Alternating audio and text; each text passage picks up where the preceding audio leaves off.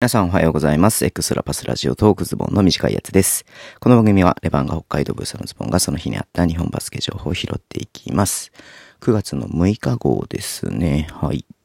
まあ今日もね、昨日に引き続きまして、まあ各所で、各所、各地でね、あの、プレシーズンマッチやってましたけれどもね、うん。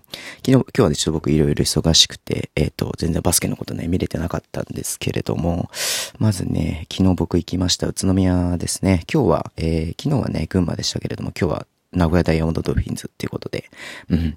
名古屋もね、すごく楽しみなチームだなって僕は思っていて、うんとね、西地区はね、1位は名古屋なんじゃないのかなっていうふうにね、ちょっと予想してますけれども、うん。まあ、ちょっとね、試合軽く見たんですけれども、3クォーターぐらいまではね、結構競ってるというか、まあ、どっちが勝つのか、まあ、勝つ、勝ち負けではないと思うんですけどね、うん。あの、勝つのかな、みたいな感じの試合でしたけれども、まあ、3クォーター、4クォーターか、で結構ね、差がつきまして、まあ、結果的に宇都宮がね、対処したみたいな感じになりましたけれども、でもね、なんだろう、名古屋ディフェンスがやっぱり良くて、うん。あの、宇都宮もね、まあ、そこを最終的に打開する感じになりましたけれどもね、うん。まあ、良かったし、まあ、オフェンス能力はね、やっぱり高いんだなっていうのをね、改めて思いますよね。うん。まあ、強いだろうな。バーレルもいるしね。うん。エアーズもいるしね。うん。まあ、それは強いよねって感じですけどね。うん。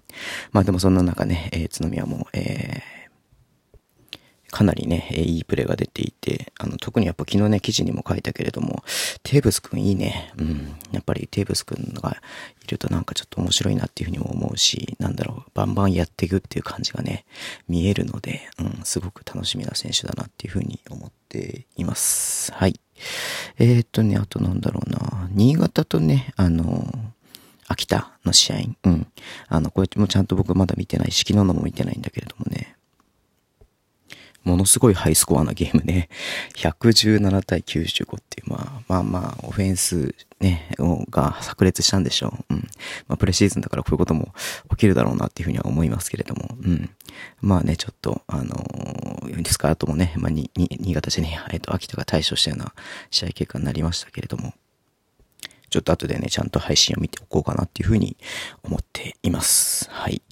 で、えっ、と、北海道とね、越谷、えー昨日に引き続きやっていましたけれども、北海道がね、えー100点ゲームで勝ちました。ね、宮永ヘッドコーチ体制のもと、まあ、プレシーズンといえどもね、初勝利ということで、まあ、よかったね。うん。まあ、選手ももちろん喜んでるしね、えーファン、ブースターね、本当に喜んでる声がツイッターに溢れていましたので、うん。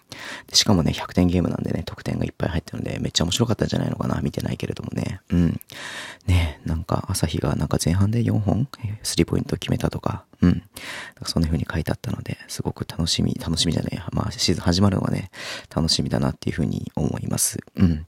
まあね、スタメンとかも全員変えてきたりとかして、いろいろ試そうとしてるのがね、見えるので、まあね、来週はないのか、レバンガはね、再来週ね、3円戦、えー僕行こうと思ってますので、えーぜひね、えーまたここでも、えー楽しいレバンがね、見たいなっていう風に思っています。まあ、越谷ね、強いからね、結局。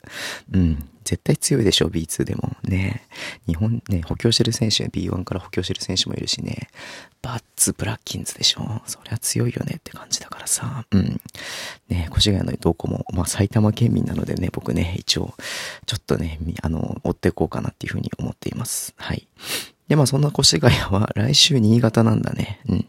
新潟とプレシーズンマッチということで、まあ北海道に新潟とね、まあ遠征が続きますけれども、まあね、シーズン前から遠征がこう続くと、ね、結構ね、参っちゃう部分もあるんじゃないのかなと思いますが、シーズン入っちゃえばね、これがもう当たり前ですんで、まあその辺も見越してね、やってるのかなっていうふうに思いますけれどもね。うん。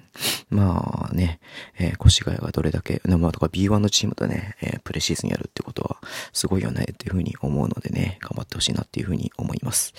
で、新潟は来週越谷で、再来週がジェッツ。うん。で、その後がバンビシャスならっていうことなんで、でしかも全部新潟でやんの？うん。なんかあれだね、ずっとこう、あの、来てもらう感じなんだね。うん。まあそれはそれで全然いいと思うんだけど、体の負担を考えたらね。うん。そんな感じでね、やっていくみたいですよね。うん。だから、あ、そっか、あれだよね。来週あれだ。昨日も言ったけどさ、栃木、あの、宇都宮もさ、は、ん？え、秋田で、えー秋田と12日にやって、えー、13日に仙台とやると。うん。でしかも、まあ、いちごアリーナって書いてありますけど、これ多分、鹿沼っていうとこなんでね。えっ、と、これも栃木ですね。宇都宮のね、ちょっと南の方のね、ところですよね。うん。だから、宇都宮も毎週やるけれども、えっ、ー、と、ここ2週はね、まあ、ホーム開催みたいな感じですね。うん。はい。かりました。つってもおかしいんだけれどもさ。うん。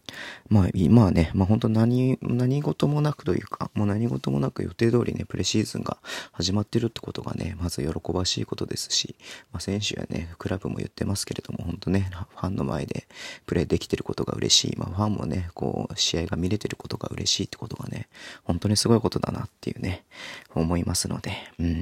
まあ何事もなくね、開幕まで行ってもらって、そのままシーズンね、終わってほしいなっていうふうに、本当に思ってます。はい。じゃあね、今日ちょっと短いですけど、このぐらいにしとこうかなっていうふうに思います。えー、Twitter でも情報発信してます。のでフォローお願いします。えー、YouTube と Podcast も毎週やっています。